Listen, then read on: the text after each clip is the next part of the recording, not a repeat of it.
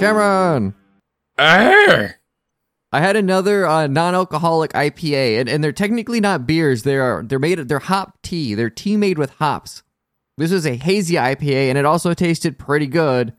I am really enjoying the fact that I have found a new thing to make part of my personality, and I can be annoying about. That's good. That's basically, you know, the American dream at this point. Yeah, Are you going to share the name of this one that you found that you like so much? Oh, um, I took a picture of it and my phone's in the other room, so I don't know the All name off the top of my head. All right. So this okay. is now a bad story. Um, I oh, I guess it's important to disclose we are being sponsored Uh oh. since you know that was such a, a great ad read. Clearly, you're paid for it. Uh, yeah. Um, I'm sorry, uh, sponsor. I'll do it again next week, but you have to send me another can just to make sure. Do you think they'll buy it? Yeah, Hell yeah! all the we're way to the this. bank. Chad, did you have a Anyways. good week? Oh yeah, I, I it's interesting. This week has been better than last week by probably a decent margin, just like on vibes alone. But I'm trying to. I, I feel like last week I had more little things that made me happy to talk about than this week. Whereas this week I'm just like, yeah, it's pretty good. Didn't didn't do too many crazy things. It was kind of normal. I just wasn't miserable for most of it, which was great. Yeah, and I think that's good enough. There's nothing wrong Yeah. with not being miserable. Sometimes the bar is low, and you know what? You clear it and you're happy. How about you, Cam? How's your week been? Uh, I want to say it's okay. I don't think I've done anything super special. Uh, it has been really fun enjoying Warcraft again. Oh yeah. Yeah, um, the guild, uh, we, we're actually now, we're like top 58th on the server.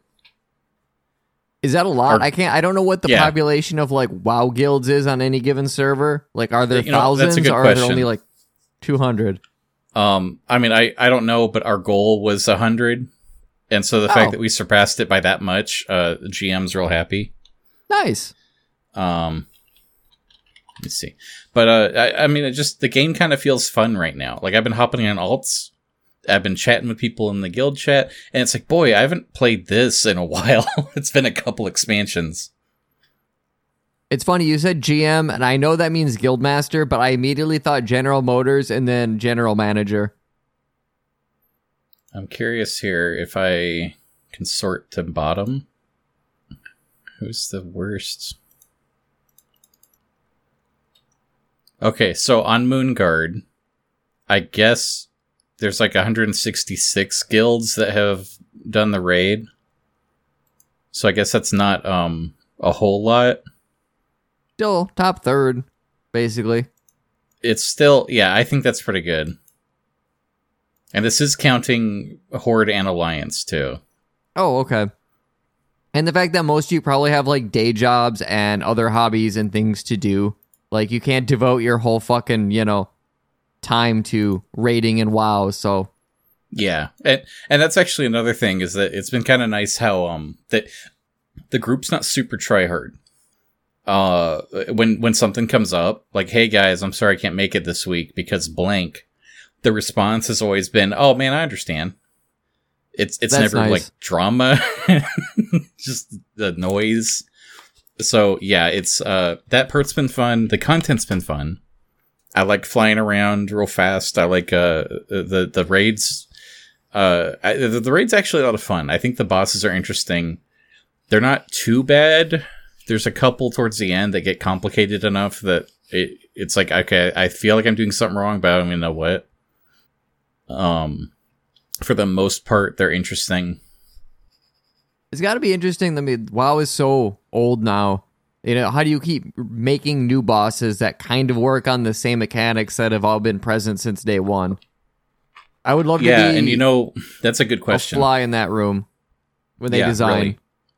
Uh, there is this one cool one where it's a giant spider, but you're like you're you walk in the entrance and you're like at the bottom of this big cave, and the cave has this walkway that spirals up towards the top, and uh, in the center of the cave, like the big spider's there, and it's like hanging down from a web, and it summons more spiders and shoots web and stuff.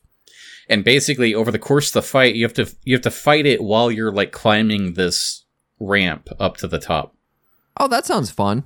And then at the very top, it gets off the web and lands on this platform, and you're basically you're cornered on just this narrow bridge, uh, and you're doing like a, this like final fight, and it it kind of feels like the Balrog or something, where there's like you're there's movement and chasing, and there's parts where it's like everyone hold on, ah, okay, run, run, run, and all these different things happen, and it has this cinematic quality to it where I don't think it gets in the way of the gameplay, but it's this thing where I feel like people are going to remember this for a couple raid tiers. Yeah. You know, it's not just stand in a circle and then there's a part where you explode. So they are coming up with ideas, and I do applaud the effort. It, it kind of reminds me like the last major raid I remember doing was in Wrath, and it was just like a coliseum, and you killed a boss, and then another boss came, and you know it was it was so stripped down, and there's a certain level of like, well, return on investment is here because it doesn't take that long to run it, but the uh the imagination was like not it, it it felt like such a chore to do to do that raid. I like I think some of my favorite uh bosses in Final Fantasy they're not even like that interesting mechanically. It's more like there's an emotional moment. There, there's a cutscene that plays during the boss fight where it's like, wow, this is such a good story, which Yeah. objectively gets in the way of the gameplay part. Yeah, WoW didn't have a lot of that, which in some ways is a shame because there's a lot of cool lore to World of Warcraft, and I know there are cool stories within it if you care, but you know what? I though? guess by Arthas the end I never did. Um, I think that whole uh the Lich King raid is really really good from beginning to end. Okay. I don't know. Um I yeah, so uh, we had a topic. I don't know if we want to jump into that um or keep keep randomly vamping. Uh no, I do. okay. because you came up with a good topic and i found it very funny how uh, you pitched it and right away i was like oh yeah let's do that and within five minutes i was starting to wonder like well maybe we can't do this Yeah, so the oh, I guess the listeners will know if it depending on how we title this, but top five cartoons, uh, not anime, not adult cartoons, was like the rule. So just regular ass cartoons. And I thought this would be kind of easy to do because I watch a lot, I like a lot of them. Surely I can whittle this down to five, no problem. Turns out, bit of a problem when it was like maybe we need to wait two weeks to think this through. I'm like, I can't believe we're such man children. And then I'm like, oh, let's get our friends involved because they all like cartoons. I'm like, Emily, what's your top five? And she's like, uh, when do you need this by? And then my friend in my writers group named Haru is kind of the same way. He's like, "Wait, how long do I have? Because I have to think about this. And it, it's funny to be in a position where I have such a strong nostalgic connection to the cartoons I loved when I was younger, and I have a, a strong connection to the good stuff coming out now that I'm actively watching. That it's like, wow, there's a lot of really good stuff to talk about. It's kind of exciting to be like enthusiastic and happy, but then you're, you know, chipping ones away, going, well, I don't really want to cut this one, but that first season kind of pissed me off, so maybe you know, not it, it, it. It's just it's been a really interesting back and forth. I know you said Richard got his five to you really fast. Hi, Richard. hi richard uh yeah i couldn't think of five and i thought wow this is this is gonna be rough and you suggested we should ask our friends so i said hey richard uh do you have a list of your five favorite cartoons and he was at work in the middle of making a sandwich at the deli and he literally like threw half the sandwich in the customer's face and pulled out his phone and typed out Ren Stimpy, Real Ghostbusters, Batman animated series, X-Men, Animaniacs. Like within five seconds of me sending that message. I love that list, by the way, because uh, none of my friends threw out Batman the animated series, and I didn't. And I was like, I feel like someone's got to rep Batman the animated series on this podcast. Uh, so the fact that he did and Animaniacs also makes me happy. Yeah, it's and we're gonna we're gonna get into this uh soon. But my problem was I can think of things I like, but I'm talking about you know a top five list. If I want it to be like the top, I feel like I have to rate it on the whole. And so what I started doing was like I think of something and I think, ah, but what about the bad episodes? Or would I actually want to go back and rewatch this? And even though I have like high memories, I found myself eliminating stuff left and right. Uh, with Batman, uh, spoiler: Batman didn't make my list because like half the seasons are awful. Like there was a point where they kind of like, I don't know, they changed the budget or something, and it's like, oh yeah, I guess I only like the first season. Oh, sure. As as amazing and perfect as those first two seasons are, you, there's some of this other stuff where it got messy, and it's like, boy, I like the Arkham games more. There's two some of the cartoons that have gone on for a very long time, like um, SpongeBob and Fairly Odd Parents, where they have like seasons that are amazing, kind of like The Simpsons. People, are oh, I love The Simpsons; it's my favorite show. But I'm talking about seasons, you know, one through seven, and and then maybe like a random season twelve or something like that. You know, that you end up cherry picking a bit.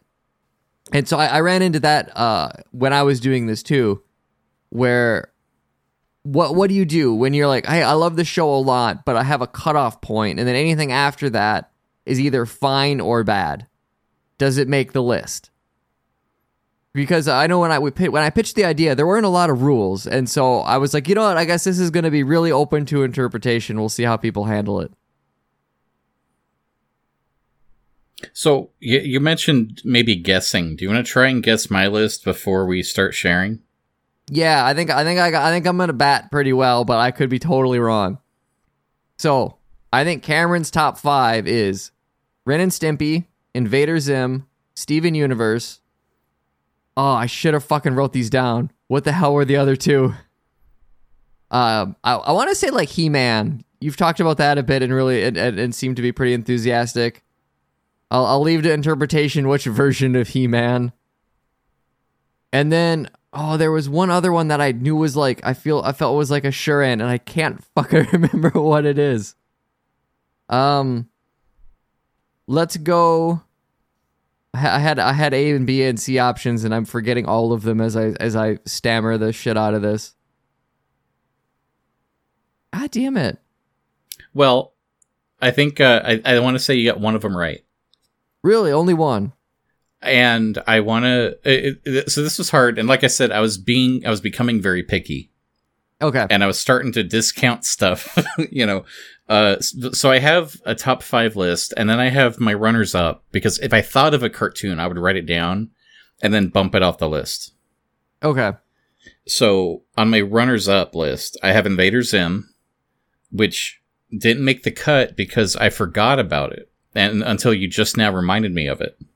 So I figure that doesn't count if I didn't remember it. Fair. Um, I have Ren and Stimpy. Uh, Ren and Stimpy didn't make the cut.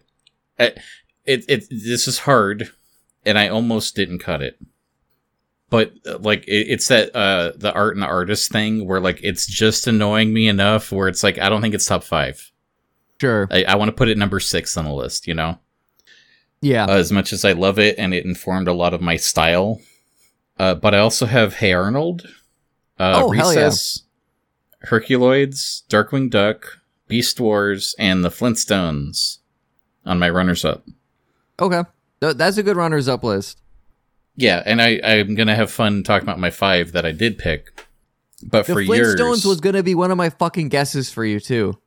oh, that's see, and see, that's the thing. I'm surprised how well you did. If if you count like all the candidates, you actually hit a lot of marks there. Um, but for you is uh Gravity Falls. Yeah. I'm gonna say uh Tom and Jerry, Yeah. Fairly Odd Parents. No. That was on the Um, runner up. That okay, that surprised me more than the other ones. Uh, I'm gonna say that one with the frogs. No, but that was also on the runner up. Okay, and I'm gonna say the live action version of Cats. I didn't consider it, but it is it is animated enough. Um yeah, you did pretty well. I, I feel like I am I'm not that hard to read. Uh I, I will so my runner ups were uh Steven Universe, Amphibia, uh Codename Kids Next Door, Ed Edd n Eddy, Oh, And uh, uh, Fairly Odd Parents, I was really, I think was was also kind of on there too. I know, Fairly Odd Parents. Man, there's some highlights, but also you look at that uh, Simpsons long tail, Yeah, and it just kind of it hurts the overall. But yeah, let's um let, let's go into our fives. Do you want to go first? yeah. So my So uh, my five? top five is uh the first is the, the, the so in the five slot is the Owl House, which just finished up. And uh, this was a really interesting one to put on here because I've I recently watched season three, and season three was cut off at the knees because the show was largely canceled, and then they were given like three 45 minute specials as a consolation prize to end the story. And they did a really good job with what they had, but you could tell it was kind of rushed. But like Peak Owl House, so first first two seasons is just some fantastic like isekai, uh, going to wizard school, uh, sta- storytelling. It's so fun. It's so charming. I love all of the character writing a lot. It is the animation is great. You can tell like the fight scenes are inspired by anime, so they're really over the top and dumb. And it just does a lot of things really well while telling this big overarching story and going interesting places with it. And I think like Steven Universe and, and Amphibia do these things as well. And so it was really hard picking between those three and like which which one is the one that hits the top five. And ultimately, I think Owl House did a lot of similar things that Amphibia did, but it did it better. And then Steven Universe, like I love that show, but to me the bad episodes are almost unwatchable, and that kind of brings it down. So that brings me to my number five, which is Steven Universe. Good pick. Ah, I think, yeah, I I think it's it's funny that we both kind of had that in the same spot, more or less. Yeah. And I again, like I kept waffling, either Ren and Stimpy or Steven Universe is my number five. And the reason I leaned to Steven Universe was partially because I still sing the songs, even though I haven't actually watched it in a long time. They're fucking catchy songs. There, yeah, there's something with that show where, like, if we're on a VR chat and then someone has like a Steven Universe avatar, it's kind of like, oh, cool. And I want to take my picture with Pearl and say, hi, Pearl, I love you. And I, and I give her a hug. And then, and then Pearl looks at me and says, hello, little man. Because it's a man playing Pearl.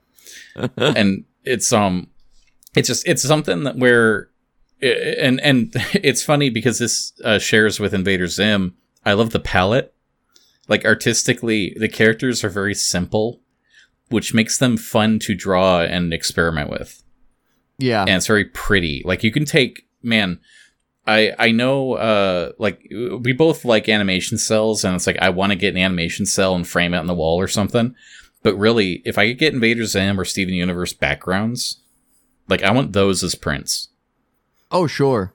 um, Steven Universe backdrops are amazing.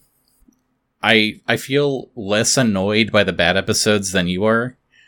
Uh, there are some bad episodes, but they don't feel like they drag down the show. It just kind of like, ah, you could skip one or two here and get into this fun one. And also, There- like that that last season where they kind of like did a time skip, and then people seemed to get more sour on it. I didn't mind any of those, so I Oh. think I like it more than some people do, anyways. Sure.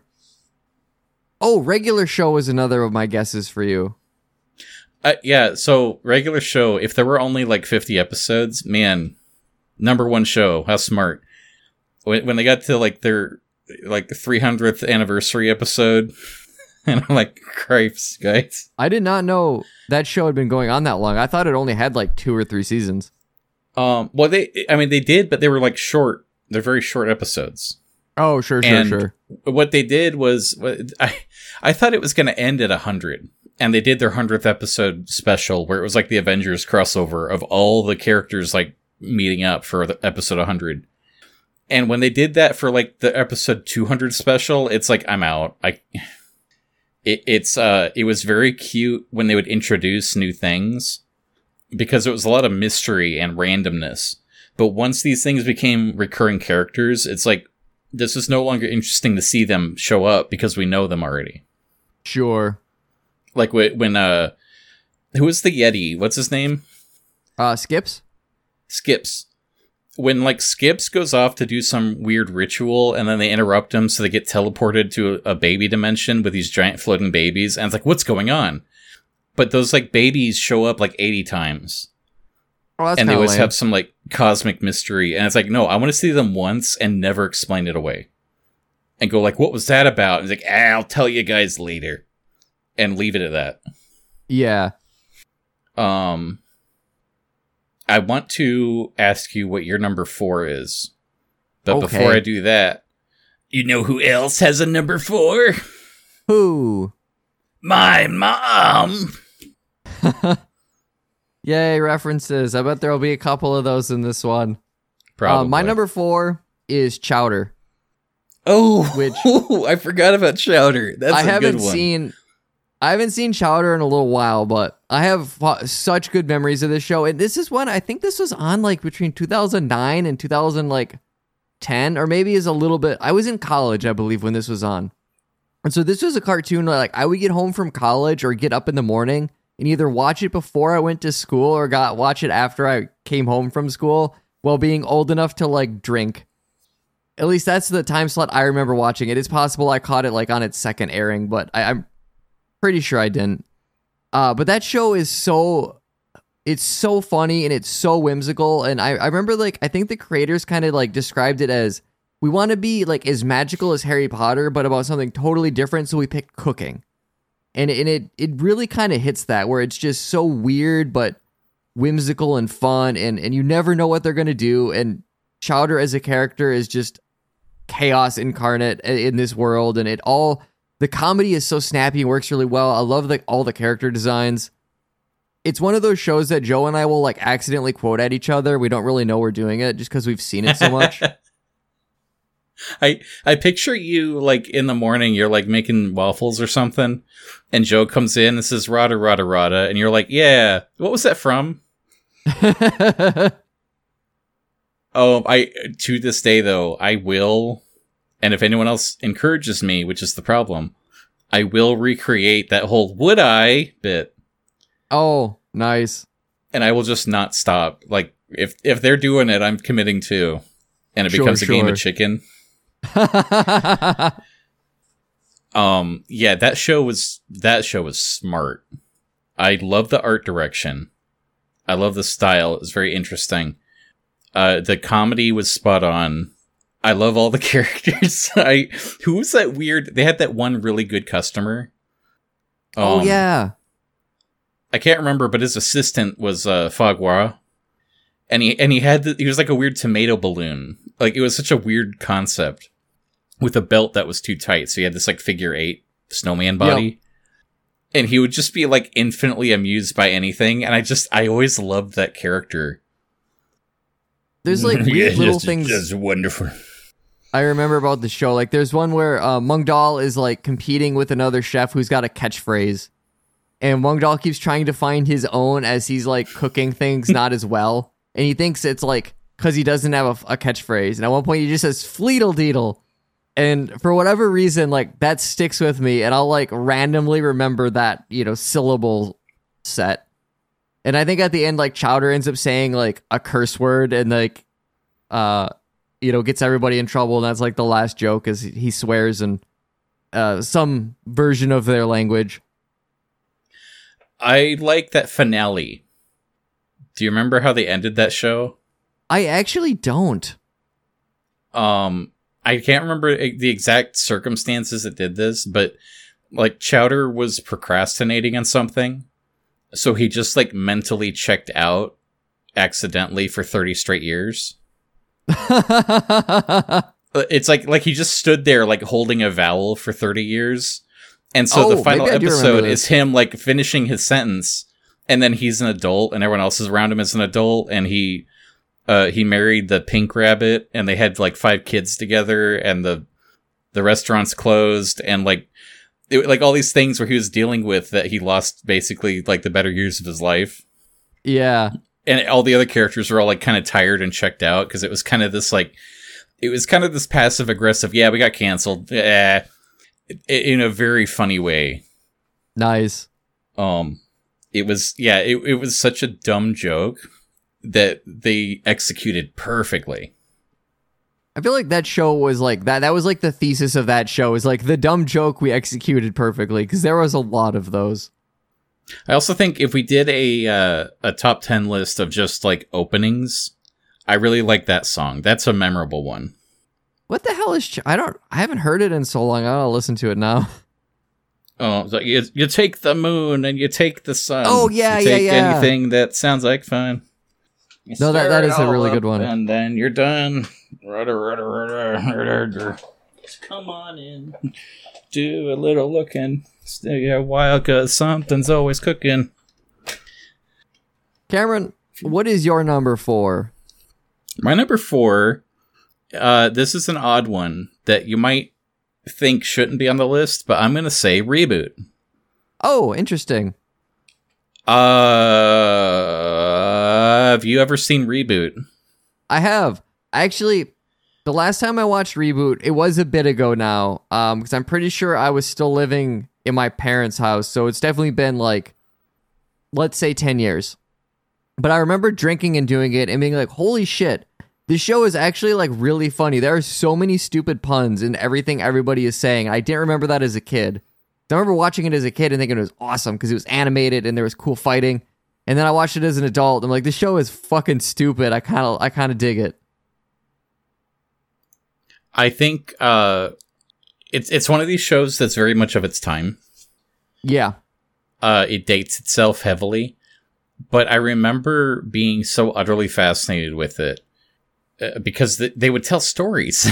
like it was a it was an interesting kind of adventure where it's like every week it's like oh I want to actually know what happens next. And I remember uh, for there was this one school year where I I could only see reboot. It would be at like six thirty in the morning, and my routine was in order to get to school at time, I have to leave at six fifty, which meant I would watch reboot and never see the ending. Oh no. And it was interesting because you think that would become frustrating. I would give up, but it was like every week. It was kind of like, oh, I wonder how they did it, and I just I couldn't wait to find out someday. Like uh, you know, it, like something about it really pulled me in, even though I couldn't finish an episode. Uh, the later seasons where they would kind of like grow up the story a bit, and it was less about like a monster of the week, and it, it was more like an adventure. I found interesting also because it felt like the writers were developing uh, the same way that the CGI was developing because they would get better at doing things also and, and the character designs.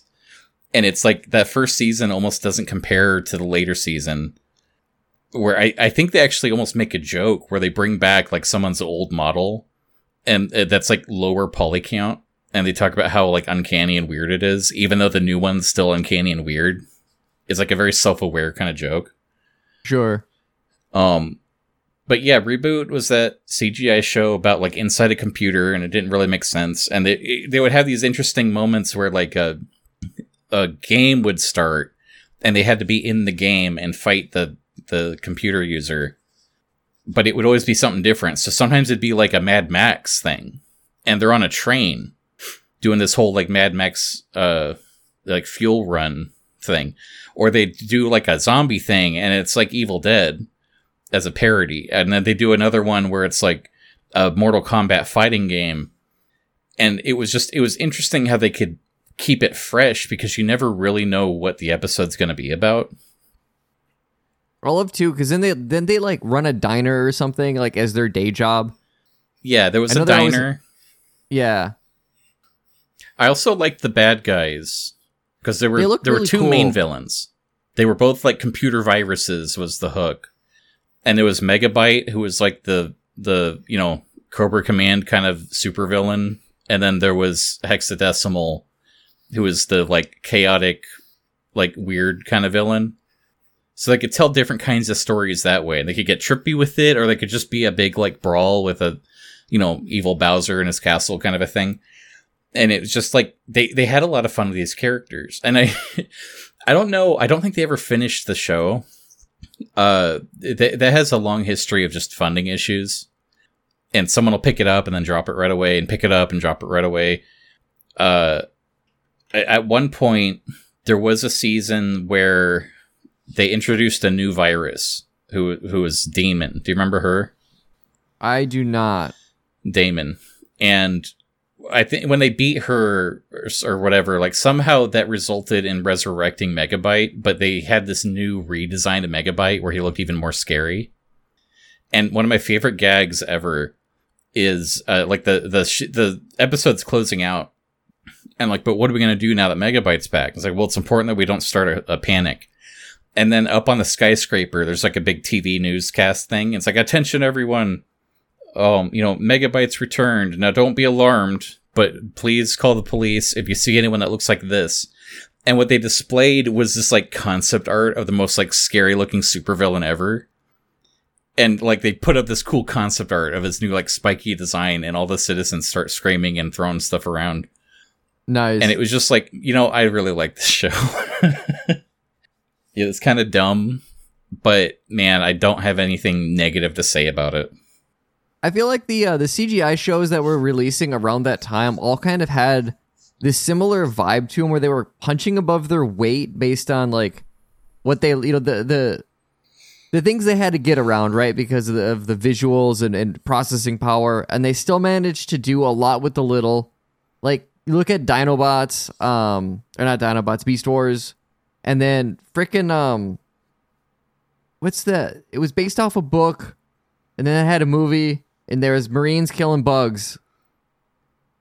I cannot remember the name of that off the top of my head. Uh, uh Starship Trooper?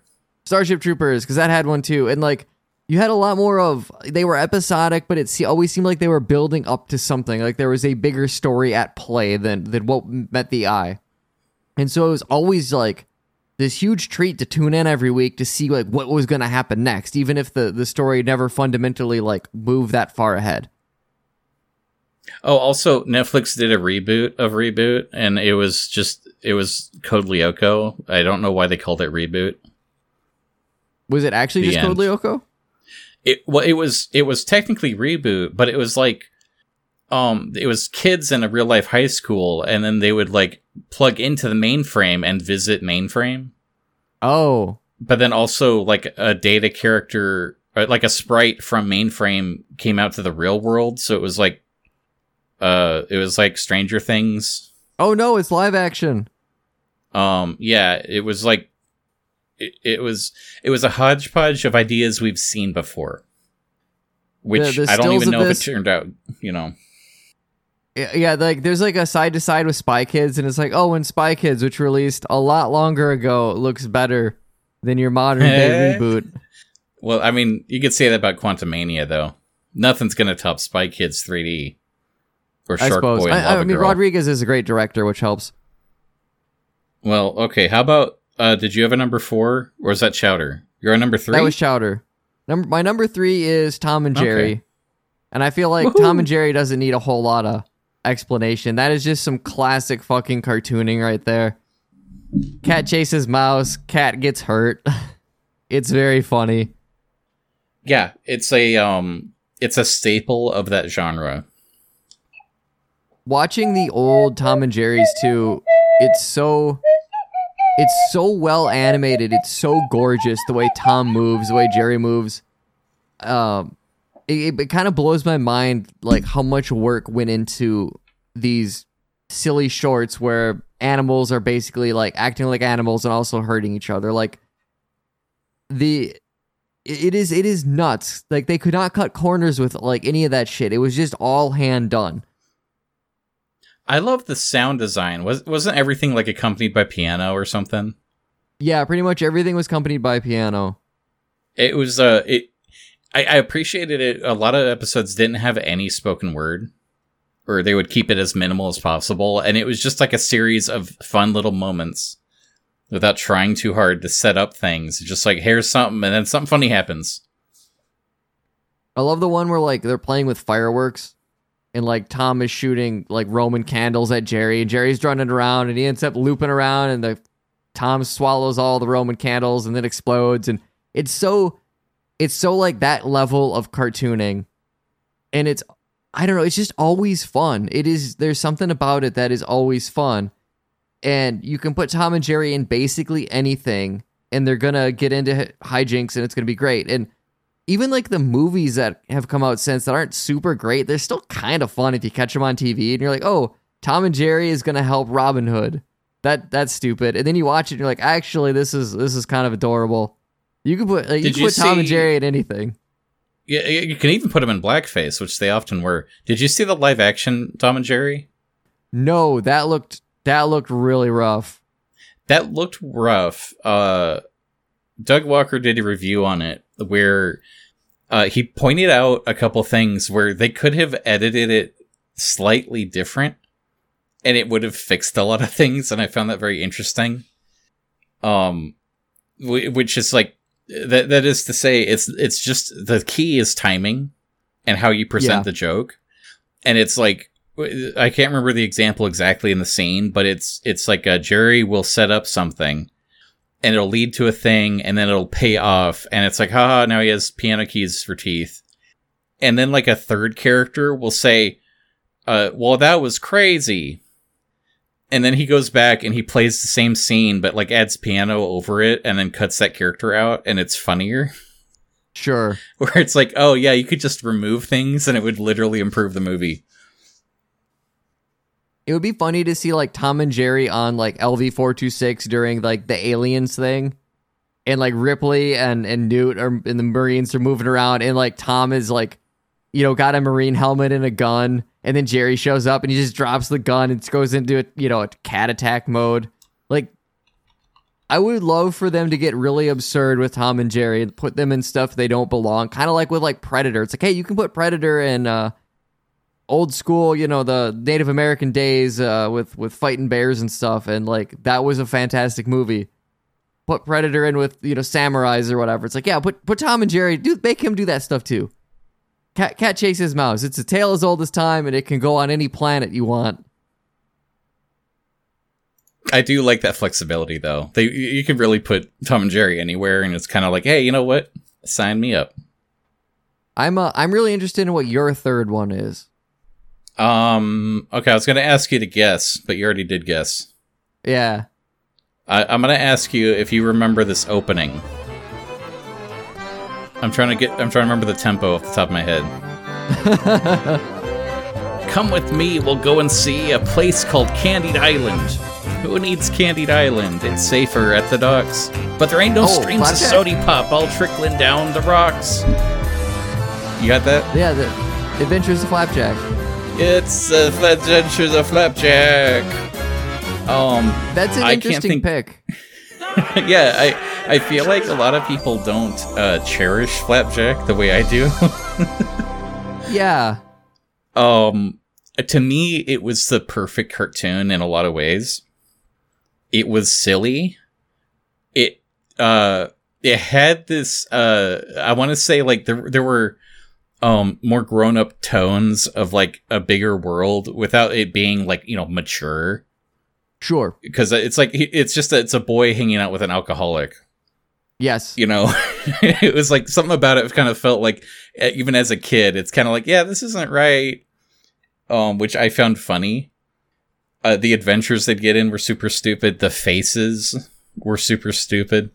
Some of the artwork in this show like not just the character designs themselves which were clever but there'd be just weird moments that I found fascinating. How like, how, I like, I don't know who designed this stuff, but he's brilliant. You know, a lot of the jokes I like. I the, just the comedic timing. I mean, man, I love Flapjack.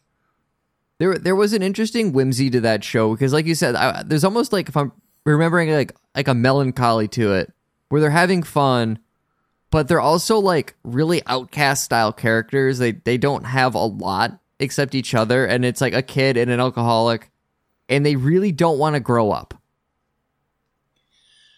I, I yeah, I love how um they were able to establish a lot of this stuff where it's it's kind of just this very nautical show where they're always at sea, and the currency is candy, and also candy is their alcohol. Like candy is the only thing of value in the whole world, which is cute. It's like fantastical in a way. Yeah, Um, but also it's like it- you know they'll just literally get drunk on candy, at the bar. Like it's just it's it's interesting to me.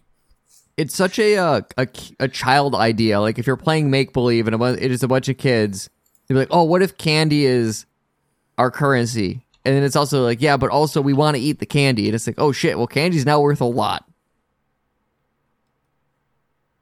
I think that's an interesting pick because it it it, it aired around the same time I think Chowder did because I remember always seeing those two kind of Yeah. like back to back. Yeah, basically this and Chowder got uh canceled for Adventure Time. Hmm.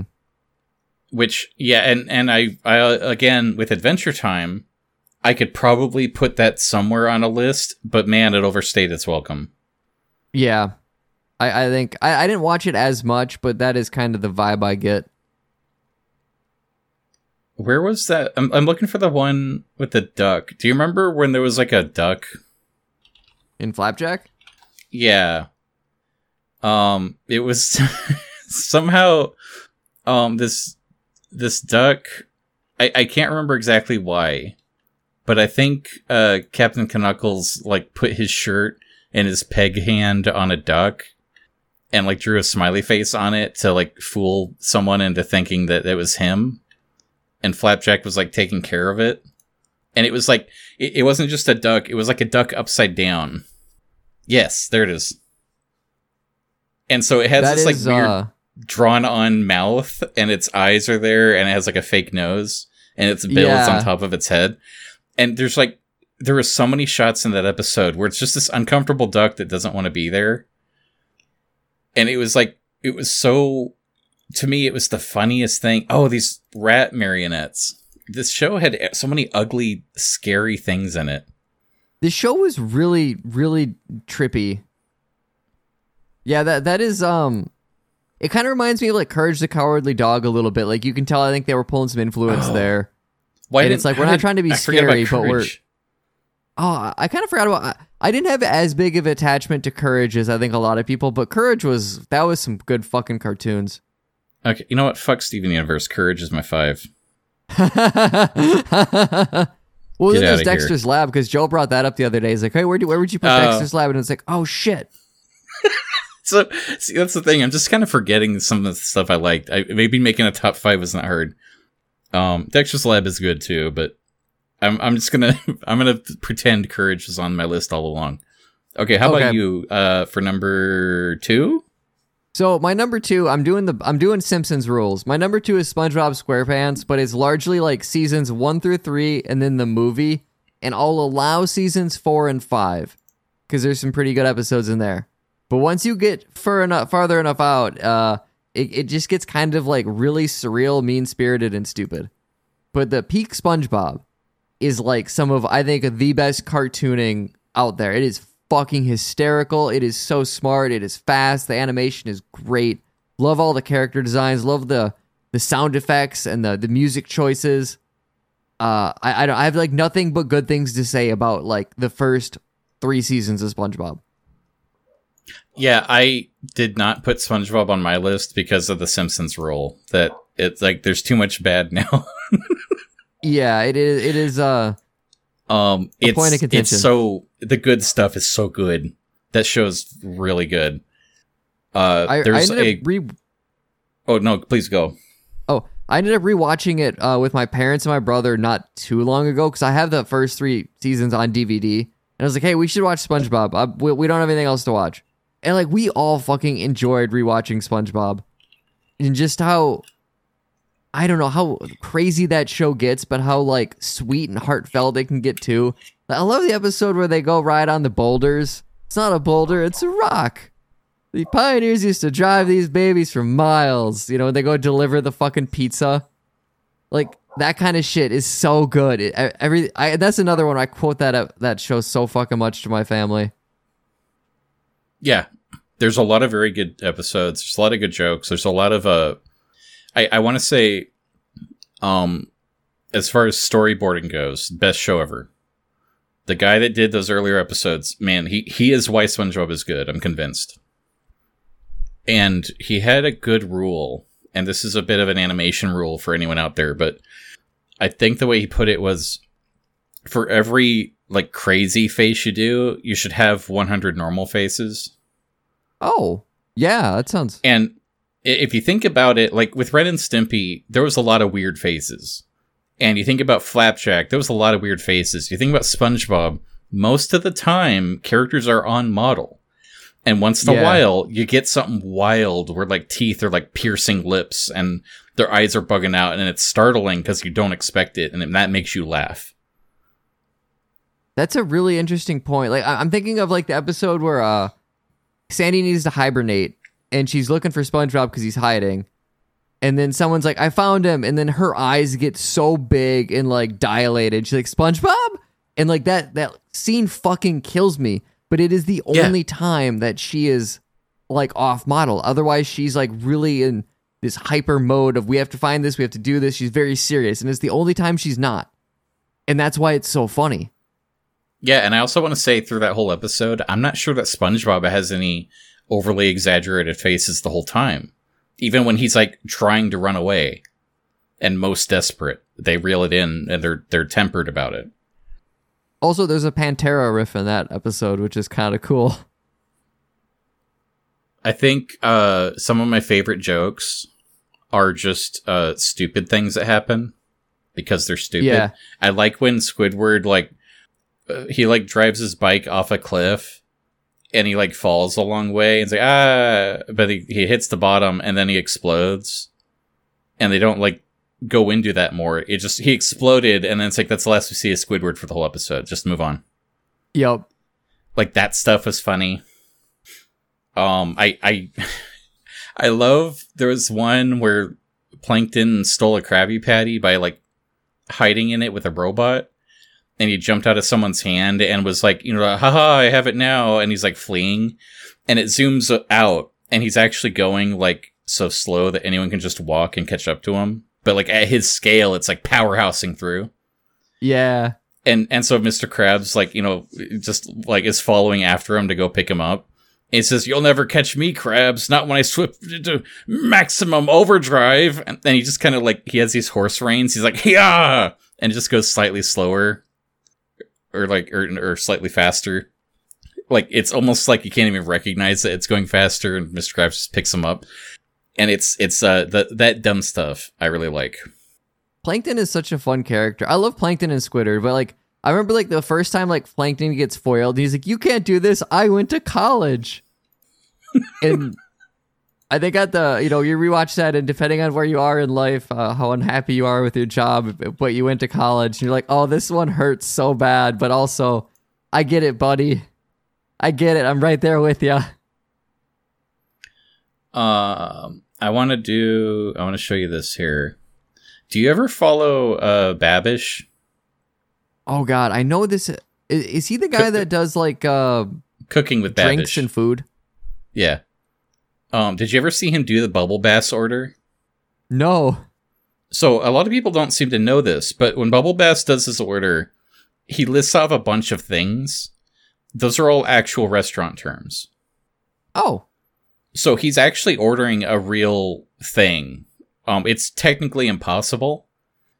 Um, but it's a it's actual like restaurant lingo. So if you went into like a diner and said, you know, uh, make it weep, that means add onions. So it was just like the joke was he was saying each of those funny jargon things okay. but they're all real. So what he did was he made an actual bubble bass burger. And it's just a very interesting video because he, I think if I recall right, he kind of does two versions. He does like an edible version where it's one patty that you can actually hold in your hand. And then he does a literal one that's like 16 patties.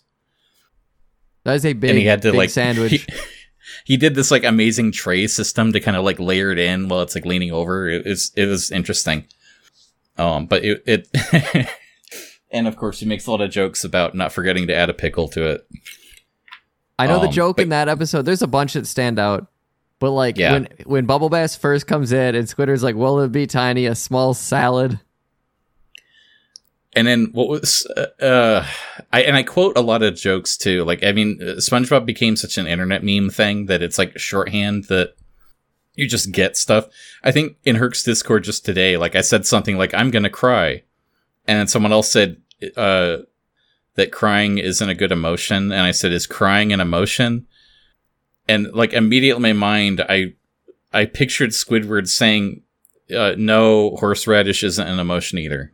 I, I remember seeing that, and that was my first thought was, oh, he's he's referencing SpongeBob.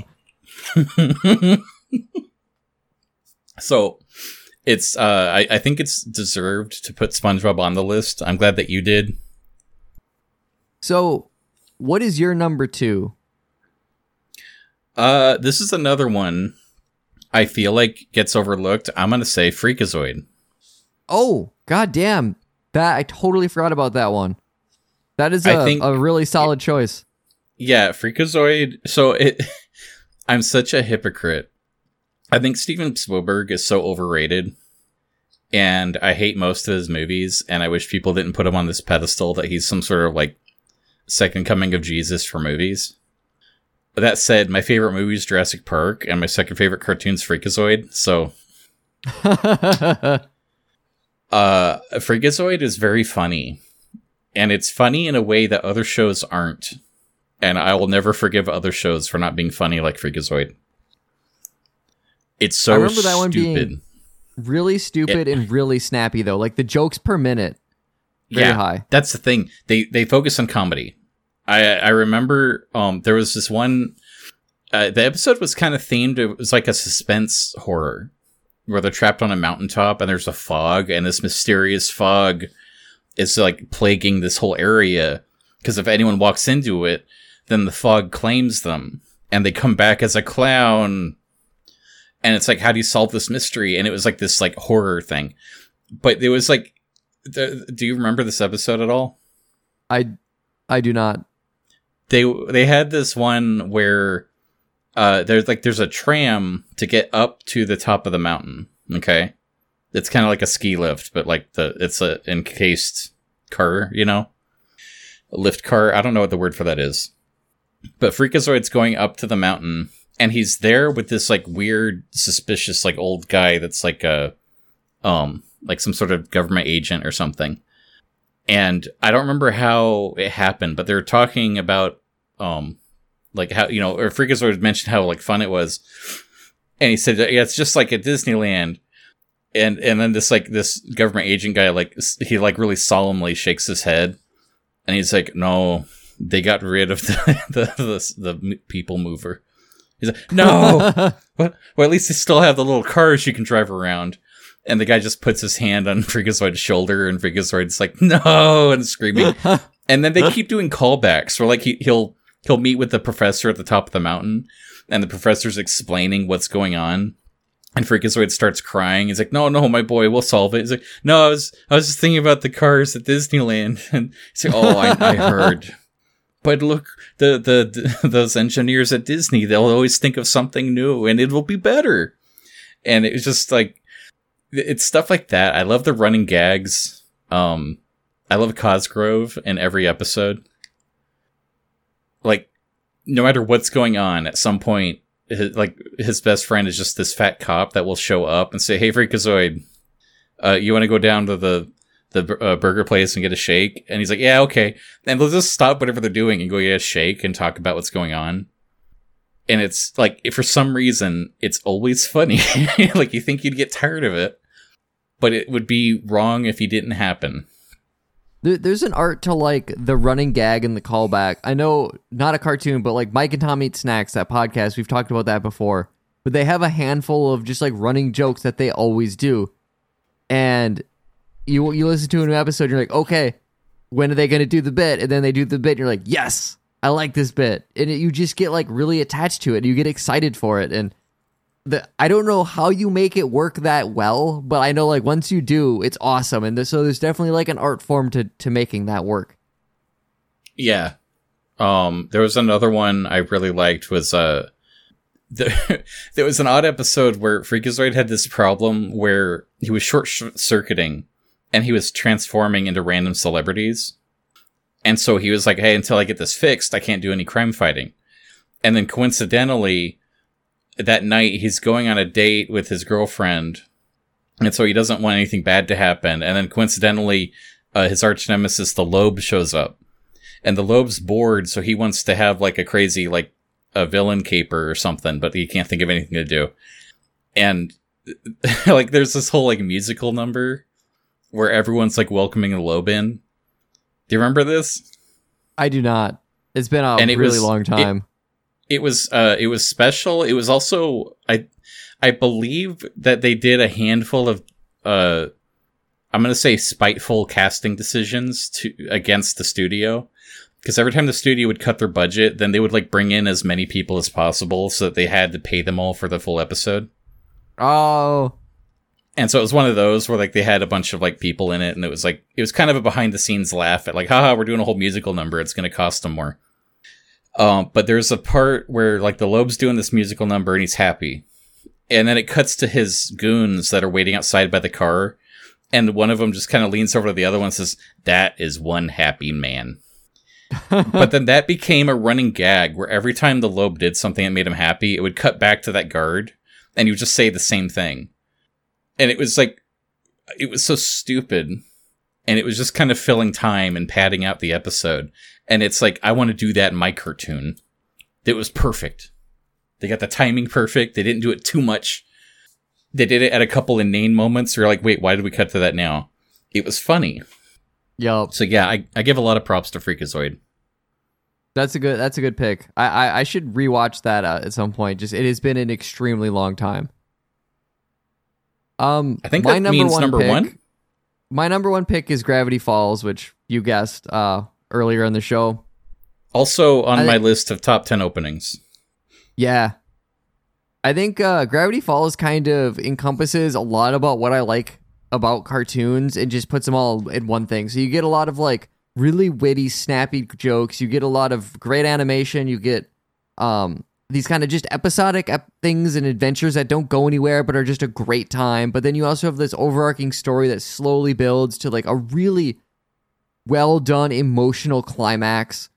Uh, it's absurd, it's surreal, but at the same time, like it's not exaggerated. Is you know, like everybody's on model most of the time. Uh, it it it'll swing for the fences with like kind of adult jokes that kids aren't going to get, and then it'll like double down on like kid jokes that adults will still find funny. It's just kind of this like perfect show done in two seasons, and then it's over. It doesn't overstay its welcome. All the characters are great. They're really well rounded by the end. And you're like, how did you fit so much into such a small space? Like, it, it's like magic. It, it, it, I don't, I still don't know how it does it. it. It is crazy how well done every aspect of that show is. art design too all the characters are designed interesting they're all fun and cute to look at Yep. Uh, Voice acting is also great. yeah voice acting is really good um the color palette and everything is very nice it's it's very uh it's very cute how they will do like supernatural adventures. But there's points where it also kind of feels dire like hey this is serious though. Like it's it's still a light-hearted thing but it's like it's not so goofy that you just assume everything will work out. Yeah, I mean, like at one point they they go into like a lab and basically fight the thing, and that episode gets pretty tense because that thing turns into fucked up monsters, and it's like, well, we can't let this get out because that would be horrible. But then there's another episode where like, I think they travel back in time and meet the a, a president that the FBI like has expunged from the records because he was so stupid and he tried to like create like a thirty cent piece or like a a, a dollar thirty coin or something like that. I can't quite remember the joke, and it was just really really dumb. And and so it can go back and forth between those those things. Some of the supernatural stuff gets crazy and is really clever and weird. There's like some time travel stuff. There's aliens and and monsters. And then like some of the mundane stuff is really sweet. They're like, oh, we're going to an outdoor festival, you know, concert, and uh, your friends are going to be there, and the girl you're crushing on is going to be there, and you have like this really nice dichotomy of of things that can happen. I also feel like it's one of these shows that um and and I think the best cartoons are like this, but it's like accessible to anybody. Mm-hmm. Uh, you, you get the sci-fi itch out of it. Um, there's there's uh clever enough writing that as an adult you can appreciate it, but nothing's trying too hard that a kid might get bored out of it. Yeah. I think too one of the reasons why the balance maybe works is like you watch like Scooby Doo and it runs it runs the same formula every time and you're like, okay, they're gonna go in a scary place and they're gonna unmask a villain. And so when you have like a little bit of that, but then you have like other stuff. Every time a villain shows up, it's like an event. And so eh, I think it plays its cards really well. And there I know there are certain episodes like I think it's the second or third one in the first season where they're looking for a sea monster and they end up finding something like totally different than the sea monster. It's like, you know, old man Jenkins driving his sea monster Mechazord, which is a funny twist. But like most of that episode, they're not doing anything other than wandering around and it just survives off the comedy. Either the either written or visual. And it's really cool how funny that episode is because the commentary is like, yeah, no one really notices that nothing happens in this episode. This is like a terrible episode of the show, but people really like it. It's like it's because it's fucking hysterical. I think that's a real good pick. I want to know what Cameron's real good pick is. I wonder if you'll think it's strange if I, I said it, but my pick, um, the, the reason I really picked it is because it's like it's kind of just it's sweet to focus on like you know friendship and just going outside and going on an adventure and the you know the interesting people that you meet along the way may- maybe they're not your friends yet but you know they come around.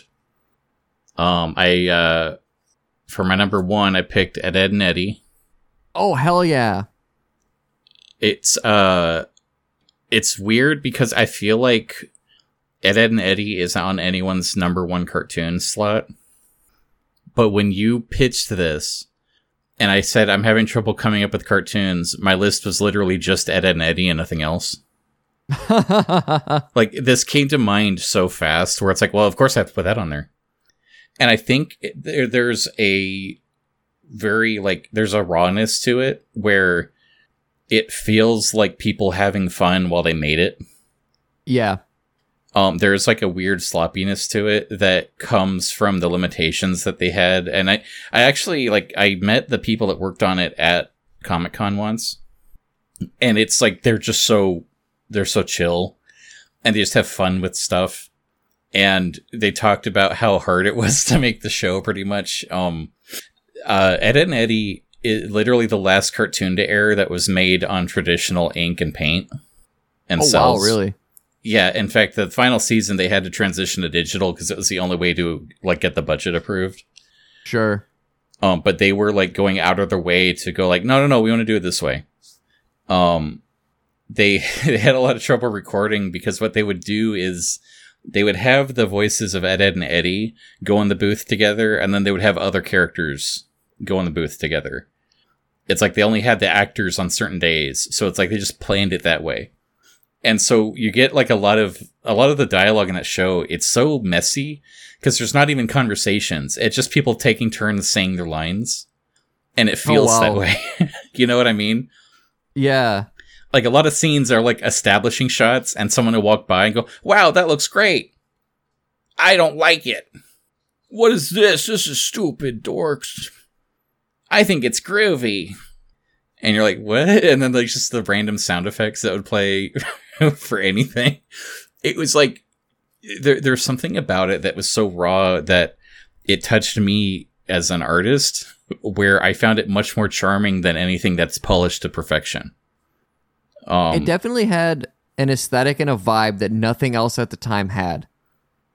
And it worked really Yeah. well because it was set just kind it was just set in like a, a suburban cul-de-sac. Like it was summer vacation, it was kids hanging out and it had that you know everyone was dirty and it looked kind of dirty but it's like well yeah like they're they're kids on summer break. They're they're biking and, and getting into mischief and not taking showers. Like it all of the decisions like you know that they had to do to get around budget and, and, and creative stuff like ultimately really served the show.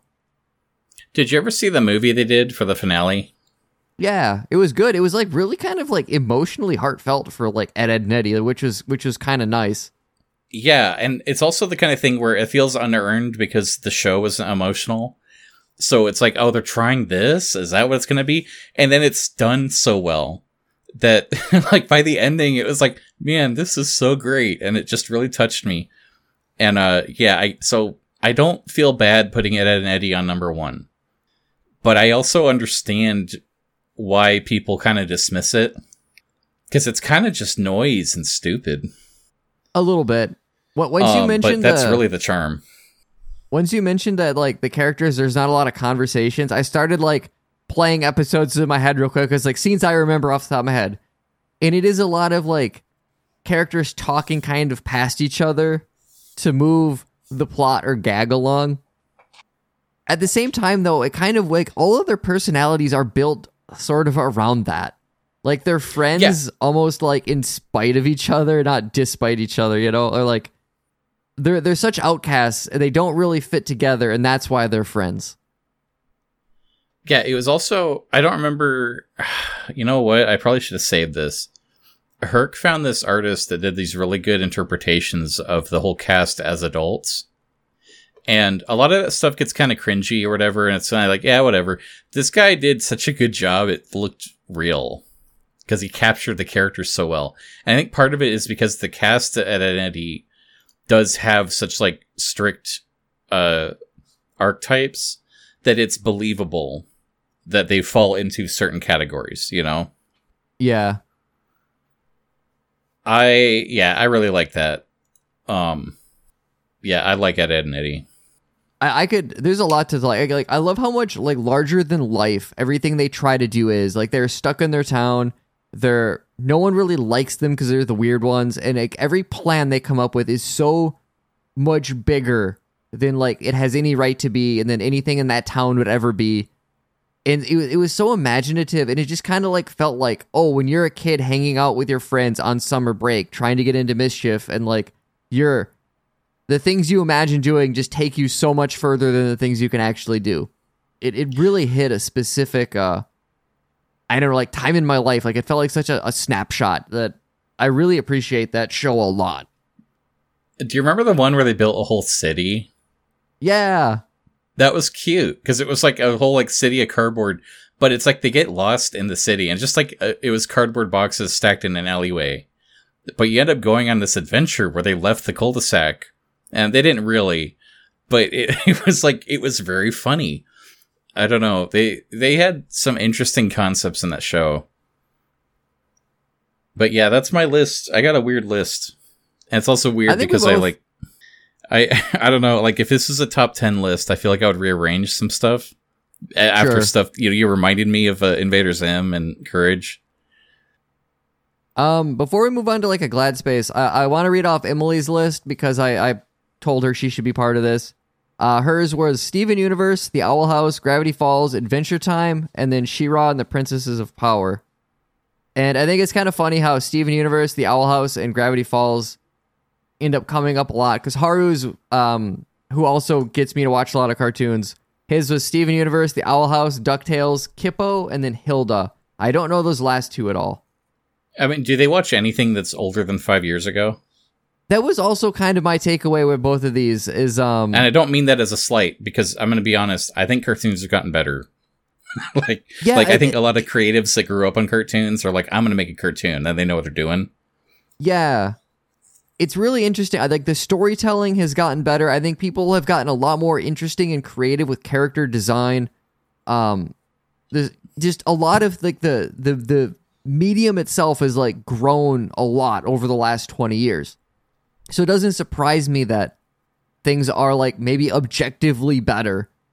But at the same time, like I don't know, like the nostalgic connection to things like SpongeBob or uh, Tom and Jerry, like I, it's weird that I could never get rid of those things. Like, like you'd need a real good hacksaw uh, to make me, you know, think like some of these shows are better than than those than SpongeBob. It- I- it's just like I ah, this noticed is not gonna happen. Yeah, I noticed the trend on mine. All these shows are shows that inspire me to do art. Oh hell yeah, I get that. Um, now I do have two more shows that neither of us brought up, and I was curious if you would or not. Okay. Uh, Teen Titans. I I remember really liking Teen Titans when it was airing and when I was like of the age to really like it. I'm told if you go back that there are a decent amount of duds in there or just like uh corners cut when it comes to like animation and storyboarding just cuz they could only do so much with their budget and it doesn't quite hold up as well as you think it does. I don't know if that's true think- or not. I think you were told that by me. Okay. Um, now this one might be more controversial, but Avatar. I remember that's another one. I, I almost this is going to be a shitty thing. It's going to piss people off. I almost think of that more of like as an anime than I do as a cartoon. Okay, I so it's funny. I, I feel like uh, a lot of people categorize Teen Titans as Western anime, um, the same way that they do Avatar. Okay. I feel like that trend kind of died off, but there was a period where like anime was doing so much better than anything else that it's like, well, we got to try and emulate this somehow. I never finished Avatar. Um, not for the lack of trying. It just at the time when it was airing, watching a cartoons, uh, you had to do it when they released, and you had to be in front of the TV, or you missed an episode. And I think at a certain point, I I, I missed too many, and I fell off, and it was partially my fault, and partially like you know school or work or whatever was going on at the time. I would like to rewatch it because what I remember of that show is really really good it's just and i think maybe if i had seen the whole thing it would have made the list but then i was like well if i do it you know i don't know there's something about it that doesn't really strike me as like what i think of in terms of like cartoons it's definitely more of like when i think of anime it, it plays in that in that pool instead and is partly the visuals but it's also a lot just the, the adventuring type it is the storytelling type the character types uh the superpowers things like that just it's not really, you know, it's not Ed, Edd n Eddy. It's very different. I am a little surprised. Um, no one mentioned uh, My Little Pony: Friendship is Magic because I know that show has come up a decent amount on this podcast. I was just about to say the same exact thing about Inspector Gadget. Chad, do you have a glad space? I do. Um, we uh over uh it was back in December we started what I guess is called an infinity bottle where when you buy bourbon you put a shot in a bottle and you fill it all up and you give this big mixed batch of bourbon. Uh, we finally tried that this week and it was really good. That was super fun to do. Um, the flavor palate of this like 18 shots that don't make any sense together is really fun. It smells so strong of vanilla and caramel. It tastes like really bright and fruity but then it's got like this really dark long burn as you swallow it that just lingers for like 10 or 15 seconds and and so it's got a lot of like neat things i like about bourbon in one swallow it's not my favorite bourbon i've ever had but it is very good and it's very like it's an experience to drink. So this has been really fun to do and then finally get to try it uh, even though it's technically sober april and you know sometimes i want to drink on monday. Uh, and and so that was that was fun. That was my glad space this week. Uh, mine is uh, they just announced a new Inspector Gadget game. Oh, that's unexpected. Yeah, um, that's not that's not my real glad space though. We got uh, not an announcement, but a date for Armored Core Six, and I, there's been a lot of people waiting on the edge of their seats because you know, like uh, From Software kind of got popular in the past few years. I guess I'm not super plugged into that, so I didn't know that was getting popular. They, well, no, they make Dark Souls. Oh, which is effectively a new genre that has dozens of copycats on top of their award-winning, highly selling games. Yeah. So it's been a while. Uh, when was the last Armored Core? They basically uh, haven't done Armored Core in a while. They've been doing these Souls games uh, Armored Core 5. So Armored Core 5 came out in 2012. That has been a while. Uh, it's been a while, and we've just had these Souls games. And I know a couple people that are kind of like, I wonder if they'll ever make a new Armored Core. Yeah, these Souls games are good. I wonder if they'll ever do another Armored Core. So they finally said, hey, yeah, Elden Ring was like a joke we did on the side. We're actually working on Armored Core 6 and it's like, oh, this is really exciting. Armored Core fans coming out of the woodwork, like, what? They said what? And all these uh, Souls fans are like, it's just like a Souls like, but with robot. And that raised the question of, is this going to be an Armored Core sequel, or is it just going to be like more of the same stuff we've been getting for a while? So they put out a trailer, and man, that trailer it looks like Armored Core. it's a, uh, it is not a Souls like, it is Armored Core. And I think I think people are going to bounce off it really hard, but the people that appreciate it are going to appreciate it for the right reasons. So man, I am looking forward to uh, August this year. Hey, that's around the corner. That's around the corner. I wonder Uh, if Joe will play that. I I don't know. Does he like Armored Core? No, but he likes the other games they've made. I mean, he likes a lot of things. So that this uh this might fall in his wheelhouse. He has a pretty wide net, I think. Yeah. But yeah, that's um that was maybe my glad space this week. Had a fun chat today though. Yeah, this is uh this is fun. I uh I always enjoy talking about cartoons. I, I was really surprised we hadn't done this before. Birkin. I so I want to I want to close out with a PSA from one of my favorite son uh not Sonics, my favorite cartoons. Uh did you ever see that PSA where where Mario was talking about crack? Um I don't think I've seen that one. I feel like we've watched a handful of PSAs where, where cartoon characters tell kids not to smoke crack. Yeah, there was one where it it's um it's Mario and it's like, "Hey kids, don't smoke crack cuz when you do drugs, you go to hell before you die." And it's weird seeing that come out of Mario's face while you're you're trying to eat your cereal. Honestly, that's a that's a pretty good like tagline for hard drugs though. I, I It is. that's an just- attention getter. It's good. It's just one of those where like wow, thanks Mario. I I think um I don't mind these as much like when PSAs get real extreme. If it's about like getting kidnapped or potentially murdered or hard drugs, I don't mind the the extreme examples.